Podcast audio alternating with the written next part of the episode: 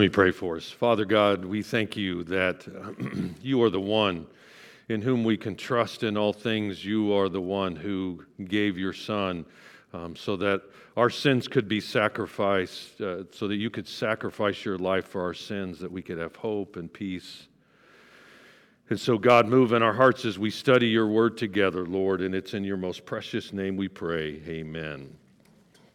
So I'm curious um, uh, for each one of you, what, what do you want for Christmas? What would you like um, for your Christmas present or your Christmas gift? So I remember as a kid, uh, we used to get the, um, it was either the Sears and Roebuck or it was the Montgomery Ward catalog. It was like this thick, you know, and had a lot of worth of things in it, like clothes and furniture and all that stuff. But the section that was my favorite was the section with all of the toys and all of those cool things. And I remember looking through that and enjoying each one of those things and loving that. So, what do you? What is it that you want for Christmas? What would be the top of your list?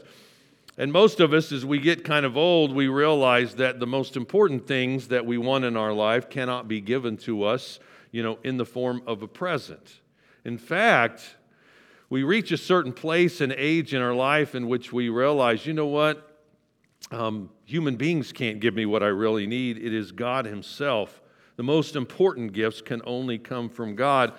And so, as we begin this Christmas series, as we look at it together as a church family, one of the questions that I want you to wrestle with, and I don't know if you noticed it when you came in, the big banner that was out there, but it simply says, God, I need. So, what would that be for you? You know, so right now I need a little bit of peace and quiet right now, or God, I need, um, you know, some extra money in my paycheck because I got some bills due, or God, I need my boss to be nice to me, or God, I need my kids to quit driving me, you know, up the wall. So it's, you know, uh, at the top of our heads are probably some of the things that are a little bit less um, meaningful, but very pronounced right now. But if we sit back and think about that a little bit more, um, the needs that we have really do go much deeper, you know? And we begin to realize that the only person who can really answer those needs is God Himself. So, what is the answer to that question? God, I need. So, 700 years before Jesus Christ, you know, the one we celebrate at Christmas, 700 years before Jesus Christ was born, God spoke some significant, meaningful words. They were significant, but they also were words, even though they weren't known this way, they were words that spoke into really the deepest needs of the people who were listening to them. And those words come from Isaiah chapter 9 and verse 6 For to us a child is born, and to us a son is given, and the government will be on his shoulders, and he will be called Wonderful Counselor mighty God, everlasting Father, and Prince of Peace. Now, this baby that's born, um, though it was a tiny baby, came into this world to meet the deepest needs that every single one of us have. And what's most interesting is that he isn't called or described by but just one name, but he shall be called Say that out loud with me. Wonderful counselor, mighty God, everlasting Father, Prince of Peace. Say that again with me. Wonderful counselor, mighty God, everlasting Father, and Prince of Peace. Now, typically, we start Christmas, right, in the Gospels, in Matthew or in Luke, as we look at the story of Jesus. Like this morning in my reading, I was in Luke and it was talking about the birth of John the Baptist, who was the one to precede Jesus Christ. But today we begin, in fact, in this whole series, we begin not at the birth of Jesus Christ or even the conception of Jesus Christ, but we begin 700 years before that the words of a prophet by the name of Isaiah. And so I want to invite you, if you have your Bibles, to turn to Isaiah chapter 9. Now, we're also going to read a passage in Luke 1, but most of the time we're going to be in chapter 9 and even a little bit chapter 8. So use your YouVersion app or use your Bible to be able to follow along. But this is the prophet Isaiah who um, prophesied or who predicted God working through him that this baby Jesus would be born. And again, 700 years before. And he told us what the first Christmas gift would be like. So again, Isaiah chapter 9, verses 6 and 7. He says there, To us a child is born, and to us a son is given, and the government will be on his shoulders. And he will be called, so say it out loud with me again Wonderful Counselor, Mighty God, Everlasting Father, Prince of Peace. Those are his names. But then he goes on and says this Of the greatness of his government and peace, there will be no end.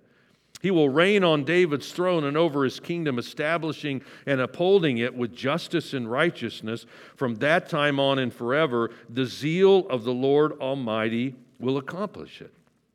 Now, those words may sound familiar to you because some of you may have sung those when you were in high school or even in college. Anybody sing any of those words in high school or college?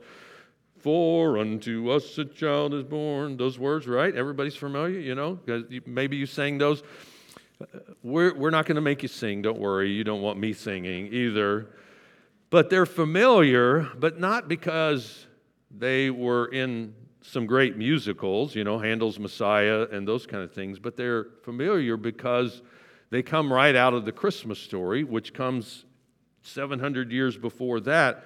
So I want to read to you from Luke chapter 1, beginning in verse 26 uh, through verse 33, and then we're going to take a look at this prophecy that Isaiah gives to us.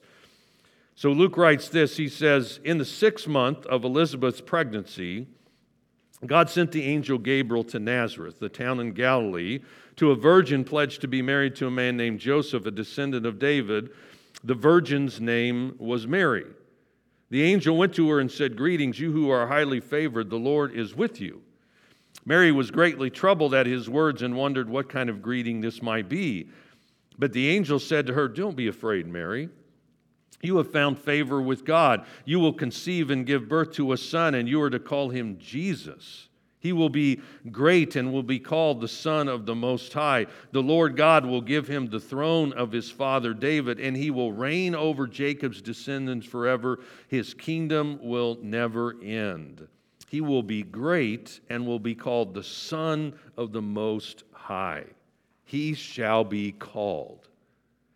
And so, for the next three weeks plus, we're going to just take a look at what Jesus was called and the significance of that to your life and to my life, and to see how amazing this gift truly is for every single one of us.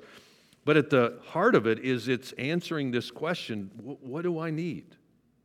And learning that it is God who meets our deepest needs. And so today we're going to begin with the very first name of those four names. So, what is that very first name? Very good. Wonderful counselor. So, the baby Jesus is a wonderful counselor, right? Wonderful counselor. So I learned this past week that this word wonderful or this title wonderful it, it, has to do with or translates literally as beyond understanding so when something is wonderful at least according to the old testament it is something beyond understanding um, something uncommon something out of the ordinary it's actually something that just defies explanation. It is wonderful. And so he shall be called wonderful, but not just wonderful, but what? Wonderful counselor.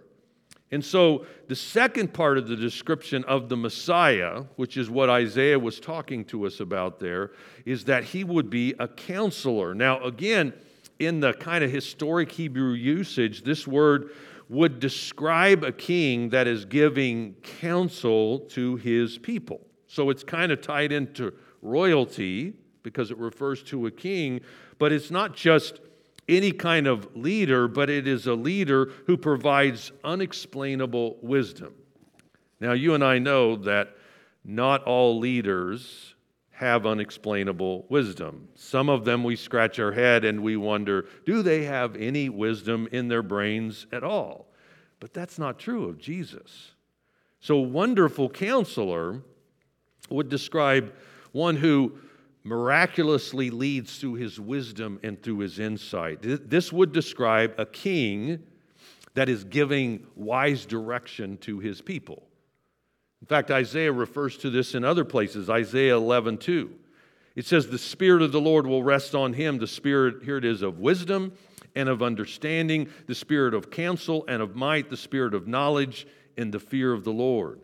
And then later in chapter 28, all this comes from the Lord Almighty, whose plan is wonderful, whose wisdom is what? It's magnificent. Another one of those words that describe beyond our ability to understand. What a picture Isaiah paints of this king to be born. Now, of course, the people who were hearing this were thinking immediately, right? This is a baby that will be born maybe nine months down the road. Isaiah was foretelling of something that would happen 700 years down the road. But there was a problem in Isaiah's day. It wasn't that they didn't have a leader in the form of a king, it's that all of their kings were, were ungodly. They were horrible. They were not the kind of people that you would want to go to to get wise counsel. I mean, it was a huge problem in Isaiah's day. So look back in chapter 8, down in verse 19. So, where did they go if they didn't have a wise king to go to? 8 verse 19 when someone tells you to consult mediums and spiritualists who whisper and mutter should not a people inquire of their god why consult the dead on behalf of the living see the problem was there was this vacuum of wise leadership and so they were turning to mediums and spiritualists who I mean, you just need to understand that's just foolishness to refer to, to try to get your answers. In other words, he's saying, why don't you turn to the living God? But for them, there was this vacuum in their lives. And it's no wonder, at the very last verse of chapter 8, here's the situation that Isaiah describes just before our chapter. Verse 22 Then they will look towards the earth and see only distress and darkness and fearful gloom and they will be thrust into utter darkness. I mean, some of you can relate, or maybe you have periods of time in your life you can relate. It's, it's like I'm trying to walk through a dark room. I have no idea where anything is around me. I can't see if I'm going to fall down the stairs or trip over something or run into a wall. It's so dark, and I have I, I can't see anything. I'm living my life as if I I'm blind. But then into this dismal, hopeless kind of a setting in which there was no wise leadership to guide them, Isaiah writes these words in chapter 9, verse 1. Nevertheless, there will be no more gloom for those who were in distress. In the past, he humbled the land of Zebulun and the land of Naphtali but in the future, he will honor Galilee of the nations by the way of the sea beyond the Jordan. And then, verse 2 the people walking in darkness have seen a great light. On those living in the land of deep darkness, a light has dawned. And then the verse that we read again, Isaiah 9 6. Why? For unto us a child is born. To us a son is given, and the government will be on his shoulders, and he will be called Wonderful Counselor, Mighty God, Everlasting Father, and Prince of Peace. 700 years before this baby was to be born, that we celebrate now at Christmas time, Isaiah gives us a glimpse of this ruler that he would become, one who, as we're looking at today, is a wonderful counselor. And we need a wonderful counselor. So I know that um, depending upon your age, um, the concept of going to a stranger who's a counselor may uh, may not have been all that acceptable, right? Maybe because of your age, and I'm not calling any of you old or anything, but the reality is at a certain point, I know this is true for my dad, the thought of him going to a counselor is like, uh, no, thank you. I don't need that. You, you had to learn to figure out life on your own, right? And that was challenging at best at times as you faced some struggles and difficulties, especially if you didn't have family that you could turn to to help you in any way at all. And I'm thankful that this has changed. That um, not only the opportunity and the viewpoint of it, but the experience of so many who can really help us. I mean, I've seen a counselor. I'm, I'm thankful for a guy by the name of Peter I mean, he just has been a tremendous help to me. I'm so thankful for Peter like that, uh, people like that, because Peter, for me, was a wise help. But Isaiah says this baby is not going to just be a wise help. This baby will be a wonderful, beyond understanding and explanation, a counselor, royalty who is wise and who guides us. And I think we all need wise counsel at times. So, what would you look for in a counselor? So, if you were trying to find a wonderful counselor, what would, what would be the things that you would say, okay, this would be important to me? Let me, let me share with you a couple that I think describe not only who we should look for, but describe this wonderful counselor. So, number one, I need someone who listens. I need someone who listens. Anybody out there uh, not a very good listener? Now, don't point at the people next to you, right? Okay. Um, you know, uh, it's it, guys get the unfair moniker that we don't listen well, and the truth is that's true, right? I mean, we don't listen all that well. But I've learned through the years that you know, women don't always listen all that well either. We struggle with that. There was a a couple celebrating their 50th golden wedding anniversary at a, you know, pre COVID, so they had a room full of people. And so the husband and wife were up there and they were toasting each other. And so the wife took her drink and she said, Honey, after 50 years, I found you to be tried and true. And he was a little hard to hear. And he said, What'd you say? He said, She said, I found you, honey, to be tried and true. And he says, Well, after 50 years, I'm tired of you too. I, I, I, I got to say, I don't think Jesus would have done that. I think Jesus was a, a, a good listener. In fact, here's what uh, Matthew writes in Matthew 11. He says, Come to me, all you who are weary and burdened, and I will give you rest. I mean, doesn't that sound amazing? Uh, Take my yoke upon you and learn from me, for I'm gentle and humble in heart, and you will find rest for your souls. For my yoke is easy and my burden is light. I think Jesus all, always listened well. He had this ability to listen beyond even the words that were being spoken. And, and, you know, unfairly, Jesus could read hearts and minds. Maybe thankfully he could do that. You know, the woman at the well, when he talked to her, he saw into her deepest need. Um, when he was speaking to Nicodemus at night, or when the centurion was worried about his servant being healed, and they all had these conversations with Jesus, he listened. But I think one of the best scriptural proofs that Jesus listened well comes from the Apostle John in 1 John 5. John says, I write these things to you who believe in the name of the Son of God, so that you may know that you have eternal life. Here it is. This is the confidence we have in approaching God that if we ask anything according to his will, he hears us. He hears us. Um, for, for the Father, the Son, or the Holy Spirit not to be able to listen to our needs would be a contradiction. It is inconsistent with the very nature of God and Scripture itself. We need someone who listens, but in looking at a counselor, we also need someone who understands, someone who listens, and someone who understands. Have you ever misjudged a situation um, in your life? You know, jump to a conclusion because you. Uh, you know, either weren't listening well or, you know, it, it just, you, you heard one word out of a whole sentence and you just made a determination on that. I, I don't think Jesus ever did that. I think Jesus was able to not only listen, but I think Jesus was truly able to understand who we are and what we're going through. And I think it's important for you to know that there is a wonderful counselor who knows everything about us. The word that comes to my mind is the word compassion, or maybe even better, the word empathy. Just the ability to just truly connect with what's going on in our life. Psalm 103, verse 8 The Lord is compassionate and gracious, slow to anger, abounding in love. Matthew 9, Jesus went through all the towns and villages, teaching in their synagogues, proclaiming the good news of the kingdom, healing every disease and sickness. When he saw the crowds, notice this, he had compassion on them because they were harassed and helpless like sheep without a shepherd. I mean, Jesus just had compassion and empathy for every single one of the people that he encountered, and he does for you and for me, one who understands our problems and our struggles. I mean, that's, this is something really crucial for you to grab a hold of.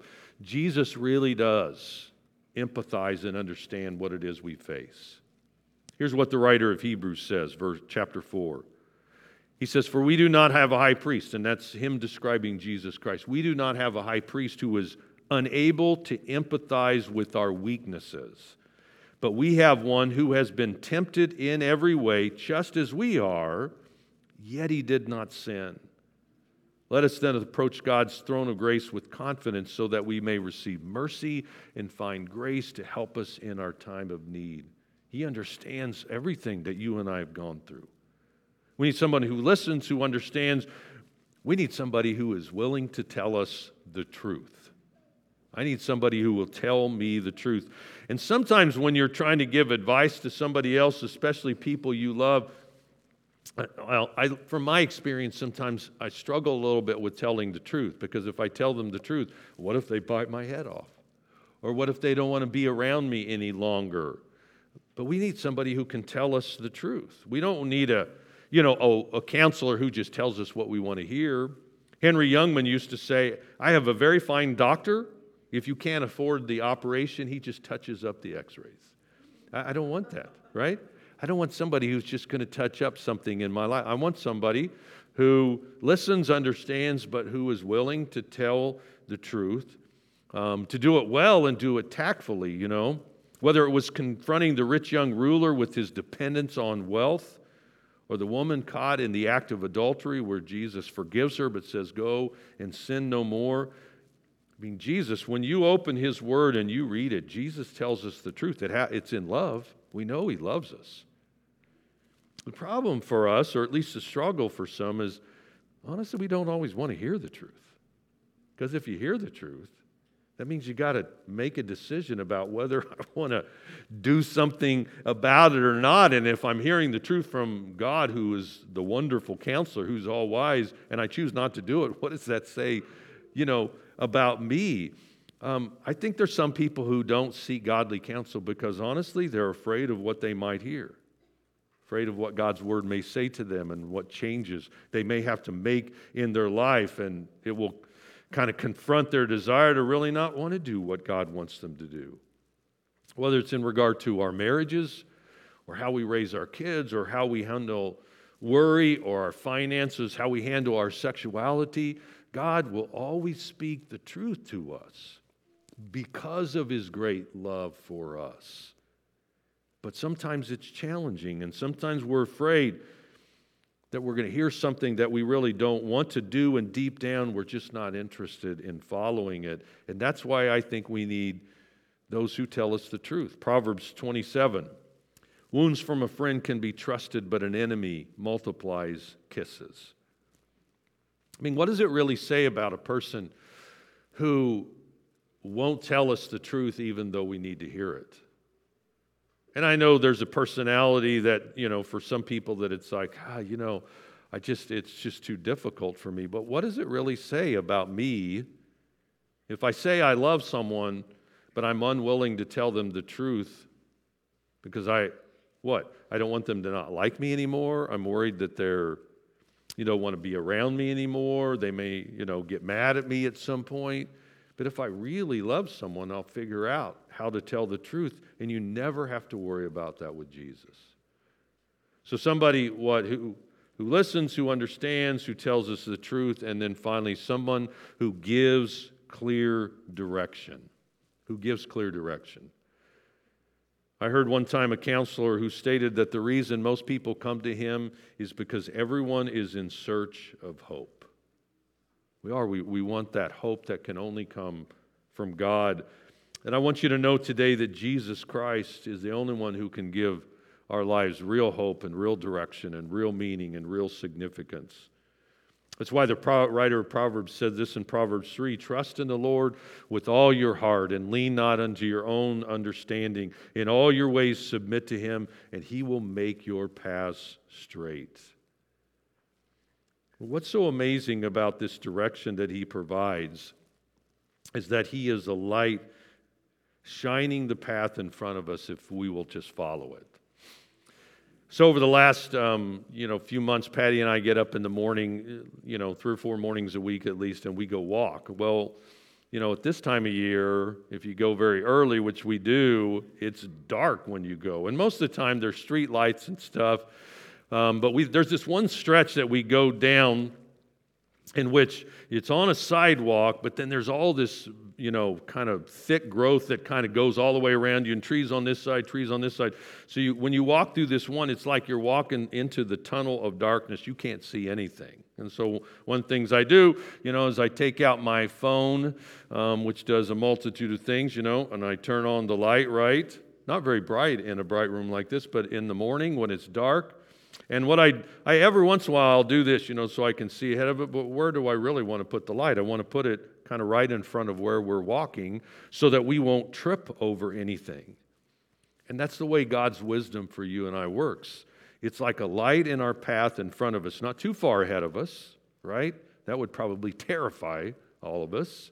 But He gives us the wisdom that we need. And into this world of darkness comes this little baby this wonderful counselor. And it's no wonder Jesus said in John 8 12, I am the light of the world. Whoever follows me will never walk in darkness, but will have the light of life. So maybe you're here today because you need the light of Jesus Christ to shine into your life. And Jesus can provide that because, as Isaiah said, He is the wonderful counselor, one who can take us by the hand who can lead us even in the, the midst of darkness because he can see and he can know. And you need to understand that Jesus is the greatest present ever because he gives us the greatest gift ever. That's a gift of hope. What are you guys doing? Wrapping a present. Um, Bo, what is that? Um, a bow. A bow. Yeah. Do you like getting presents? Yeah. Yeah. Do you have some good presents that you're going to give this year for Christmas? Yeah. Yeah.